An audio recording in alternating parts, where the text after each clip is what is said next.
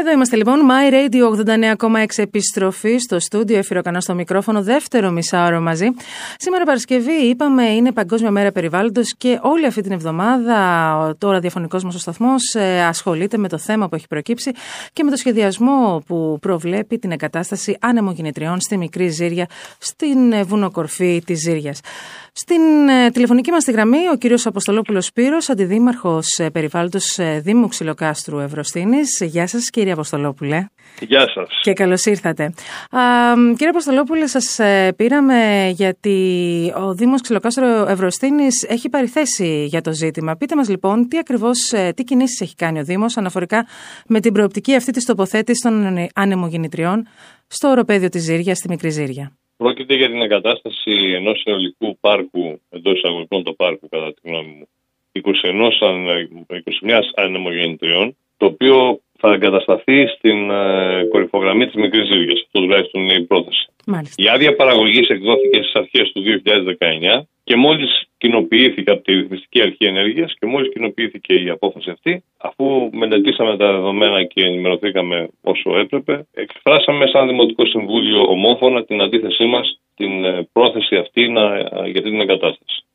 Οι βασικοί νόμοι πάνω ναι. στους οποίους στηρίζουμε την αντίδρασή μας είναι η γνώση την οποία έχουμε για, το, για τα ζητήματα του περιβάλλοντος σχετικά με την περιοχή αυτή. Και σαν δεύτερος λόγος είναι η, η ανάπτυξη των ήπιων μορφών και εναλλακτικών μορφών τουρισμού που υπάρχουν στην περιοχή που έχουν δώσει ένα στίγμα οικονομικό και κοινωνικό στην περιοχή μας το οποίο θα, και αυτό φυσικά θα πληγεί όπως και το φυσικό περιβάλλον. Αυτό το ψήφισμα τώρα είναι τυπικό ή είναι ουσιαστικό, διότι ε, δεν ξέρω κατά πόσο ένας Δήμος μπορεί να έχει λόγος σε όλα αυτά και μπορεί να επέμβει ουσιαστικά ε, σε τέτοιες ε, ενέργειες που δρομολογούνται από κεντρικά, από, από την κεντρική πολιτική σκηνή, θα λέγαμε. Κοιτάξτε, το νομικό καθεστώς είναι ένα δεδομένο ζήτημα το οποίο εμείς αξιοποιούμε ό,τι δυνατότητες ε, μας δίνει και να παρέμβουμε και να εκφράσουμε την άποψή μας και να αντιδράσουμε ε, στο, στο βαθμό που προβλέπετε.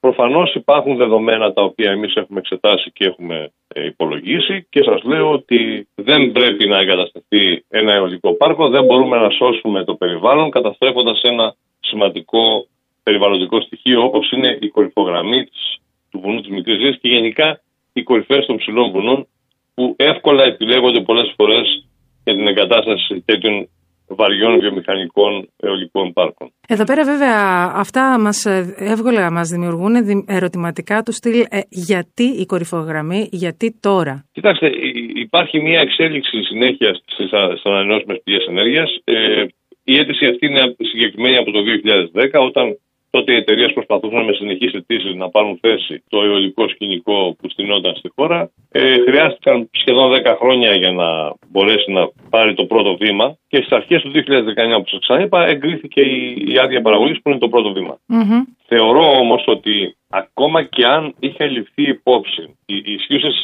πληροφορίες και το ισχύον θεσμικό πλαίσιο περιβαλλοντικά, δεν έπρεπε να εκδοθεί άδεια. Αλλά, εν πάση περιπτώσει, ακόμα και έτσι, επειδή θα κρυφθεί στον επόμενο τόνο και επειδή υπάρχει νέος περιβαλλοντικός νόμος στη χώρα, ο οποίος ισχύει από, την προηγούμενη, από τον προηγούμενο μήνα, mm-hmm. όλα αυτά θα ξαναμπούν. Γιατί πρέπει να πω ότι η ζωνοποίηση των περιοχών Natura, όπως είναι η, η Ζήρια, δίνει δύο, δύο κατηγορίες περιοχών, στις οποίες δεν επιτρέπεται η χωροθέτηση και η, και η εγκατάσταση και η λειτουργία ΑΠΕ γενικώ. Άρα, εμείς πιστεύουμε και θεωρώ βάσιμα ότι η περιοχή στην οποία, η οποία έχει αδειοδοτηθεί καταρχήν για την εγκατάσταση και την άδεια παραγωγής είναι ε, εμπίπτει στην καρδιά της προστασίας των περιοχών Natura και θεωρώ ότι αυτό θα αποδειχθεί από την ολοκλήρωση της ειδικής περιβαλλοντικής μελέτης που εκπονείται μέσω του Υπουργείου Περιβάλλοντος και η οποία θα είναι περίπου έτοιμη σε ένα χρόνο. Θεωρώ ότι αυτό θα είναι καθοριστική σημασίας και εκεί θα αποδειχθεί ότι δεν μπορεί, ότι, είναι, ότι η περιοχή αυτή ανήκει στη ζώνη προστασίας του φυσικού περιβάλλοντος, η κορυφογραμμή δηλαδή, και άρα εκεί δεν μπορεί να κατασταθεί σύμφωνα με τον νέο νόμο αιωλικό πάρκο. Πάρα πολύ κατατοπιστικά τα όσα μου είπατε. Βάζουμε μια ανωτελεία γιατί θέλω να σας ρωτήσω κάτι λίγα ακόμα αναφορικά με όλα αυτά. Ε, έχω κάποιες μικρές απορριούλε, αλλά θέλω να πάμε σε ένα μουσικό διάλειμμα και επανερχόμαστε. Εδώ είμαστε λοιπόν, My Radio 89,6, επιστροφή, επιστροφή στη συζήτησή μας με τον ε, Αντιδήμαρχο Περιβάλλοντος Ξυλοκάστρου Ευρωστίνης, Δήμου Ξυλοκάστρου Ευρωστίνης, κύριο Αποστολόπουλο Σπύρο. Μιλάμε φυσικά για την ε, θέση του Δήμου απέναντι στις, ε, σε ό,τι σχεδιάζεται όσον αφορά την τοποθέτηση, τη δημιουργία ολικού πάρκου στην ε, Μικρή Ζήρια. Ε, κύριε Αποστολόπουλε, το θέμα μας λοιπόν είναι το χωροταξικό πρωτίστως, από ό,τι καταλαβαίνω. Ναι, το χωροταξικό είναι ένα γενικότερο ζήτημα για τις ΑΠΕ, γιατί είναι ο ίδιος σχεδιασμός από το 2009, από μια εποχή που η ανάγκη για εναρμόνιση της χώρας με τις υποχρεώσεις της ήταν πολύ μεγάλη και ανεξέλεγκτα θα έλεγα έμπαιναν ε, αιωλικά και ανεμογεννήτρες παντού. Ε, οι τεχνολογίες έχουν αλλάξει, τα πράγματα έχουν αλλάξει γενικότερα. Ε, υπάρχουν άλλα πολύ, καινου, πολύ πιο καινούργια δεδομένα τα οποία θα πρέπει να ληφθούν υπόψη σε ένα καινούργιο χωροταξικό. Όμως, ο νόμος ο καινούριο, mm-hmm. σας ξαναλέω, είναι πολύ σημαντικό. Δύο από τις τέσσερις ζώνες των περιοχών Natura τις εξαιρεί εντελώς από την εγκατάσταση ανανεώσιμων πηγών ενέργειας και συγκεκριμένα αιωλικών πάρκων εδώ. Εκεί βασίζεστε κι εσείς, νομίζω. Εκεί ακριβώς είναι και η δικιά μας, εκεί εξ αρχής ήταν η δικιά μας επιχειρηματολογία. Θεωρούμε ότι η, τα χαρακτηριστικά, τα οικολογικά χαρακτηριστικά που διαθέτει επιστημονικά αποδειγμένα η περιοχή Natura της Ζήρια στην κορυφογραμμή, στην περιοχή αυτή, στι ανοδασικέ, όπως λέμε, περιοχές της Μικρής Ζήρια, θα καταστήσουν ε, αποτρεπτική την απόφαση για εγκατάσταση εκεί αιωλικού πάρκου. Είναι τα οικολογικά χαρακτηριστικά τέτοια που περιγράφονται στην Ευρωπαϊκή Οδηγία 92-43 για την προστασία της φύσης μέσα στις περιοχές Natura. Και αυτό είναι το κρίσιμο ζήτημα και εκεί εστιάζουμε και αυτό εμείς περιμένουμε την ολοκλήρωση της ειδικής περιβαλλοντικής μελέτης της περιοχής του βουνού, της Ζήρια, από όπου θα προκύψει αυτό που εμείς πιστεύουμε, ότι δηλαδή οι περιοχές συγκεκριμένες ανήκουν στη δεύτερη τουλάχιστον κατηγορία, που είναι η ζώνη προστασίας της φύσης, που δεν επιτρέπεται με βάση τον νόμο και με τα συγκεκριμένα άρθρα και κυρίως το 44, που δίνει τις κατευθύνσεις και τις επιτρεπόμενες χρήσεις, δεν μπορεί εκεί μέσα να κατασταθεί αιωλικό πάρκο.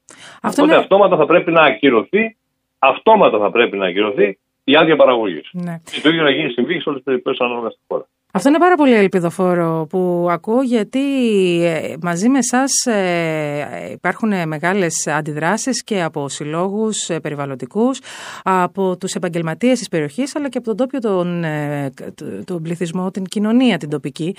Γιατί ότι, από ό,τι αντιλαμβάνουμε το φυσικό κάλος ε, και ε, το, η Παρθένα φύση της Ζήριας είναι αυτή που έχει δώσει και το οικονομικό πλεονέκτημα στην περιοχή. Και έχει δώσει και δραστηριότητα στην περιοχή. Το, που σημαίνει το, πλεονέκτημα, ζωή. το συγκριτικό πλεονέκτημα είναι η, η Παρθένα φύση. Όταν ε, σκοπεύεις να, να εισβάλλεις με βιομηχανικές εγκαταστάσεις μέσα σε σημεία μοναδικά τοπία τα οποία η φύση χρειάστηκε χιλιάδες χρόνια για να δημιουργήσει, τοπία που δεν επαναλαμβάνονται δίπλα, δεν είναι απλά ένα δάσος ένα ελαττοδάσος ή ένα πευκοδάσο απλό που υπάρχει και παραπέρα.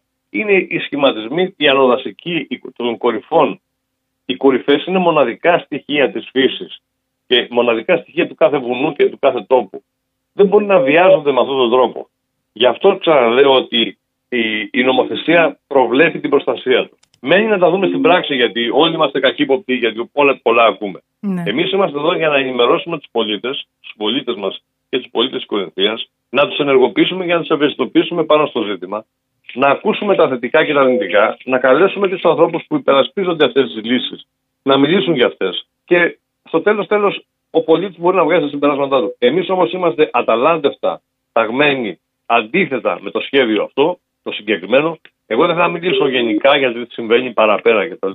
Εμείς επικεντρωνόμαστε ακριβώς στο τι συμβαίνει στον τόπο μας, στο, στο Δήμο μας και μιλάμε για αυτό το πράγμα. Και ξέρουμε ακριβώς και είμαστε απόλυτα πεπισμένοι ότι δεν είναι για καλό. Ο δρόμος σας είναι μακρύς λοιπόν και ο αγώνας έχει ακόμα πορεία. Σας εύχομαι καλή δύναμη.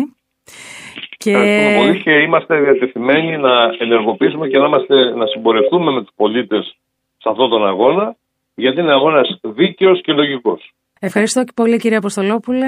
Εμείς συνεχίζουμε μουσικά και επανερχόμαστε σε λίγο. Να είστε καλά.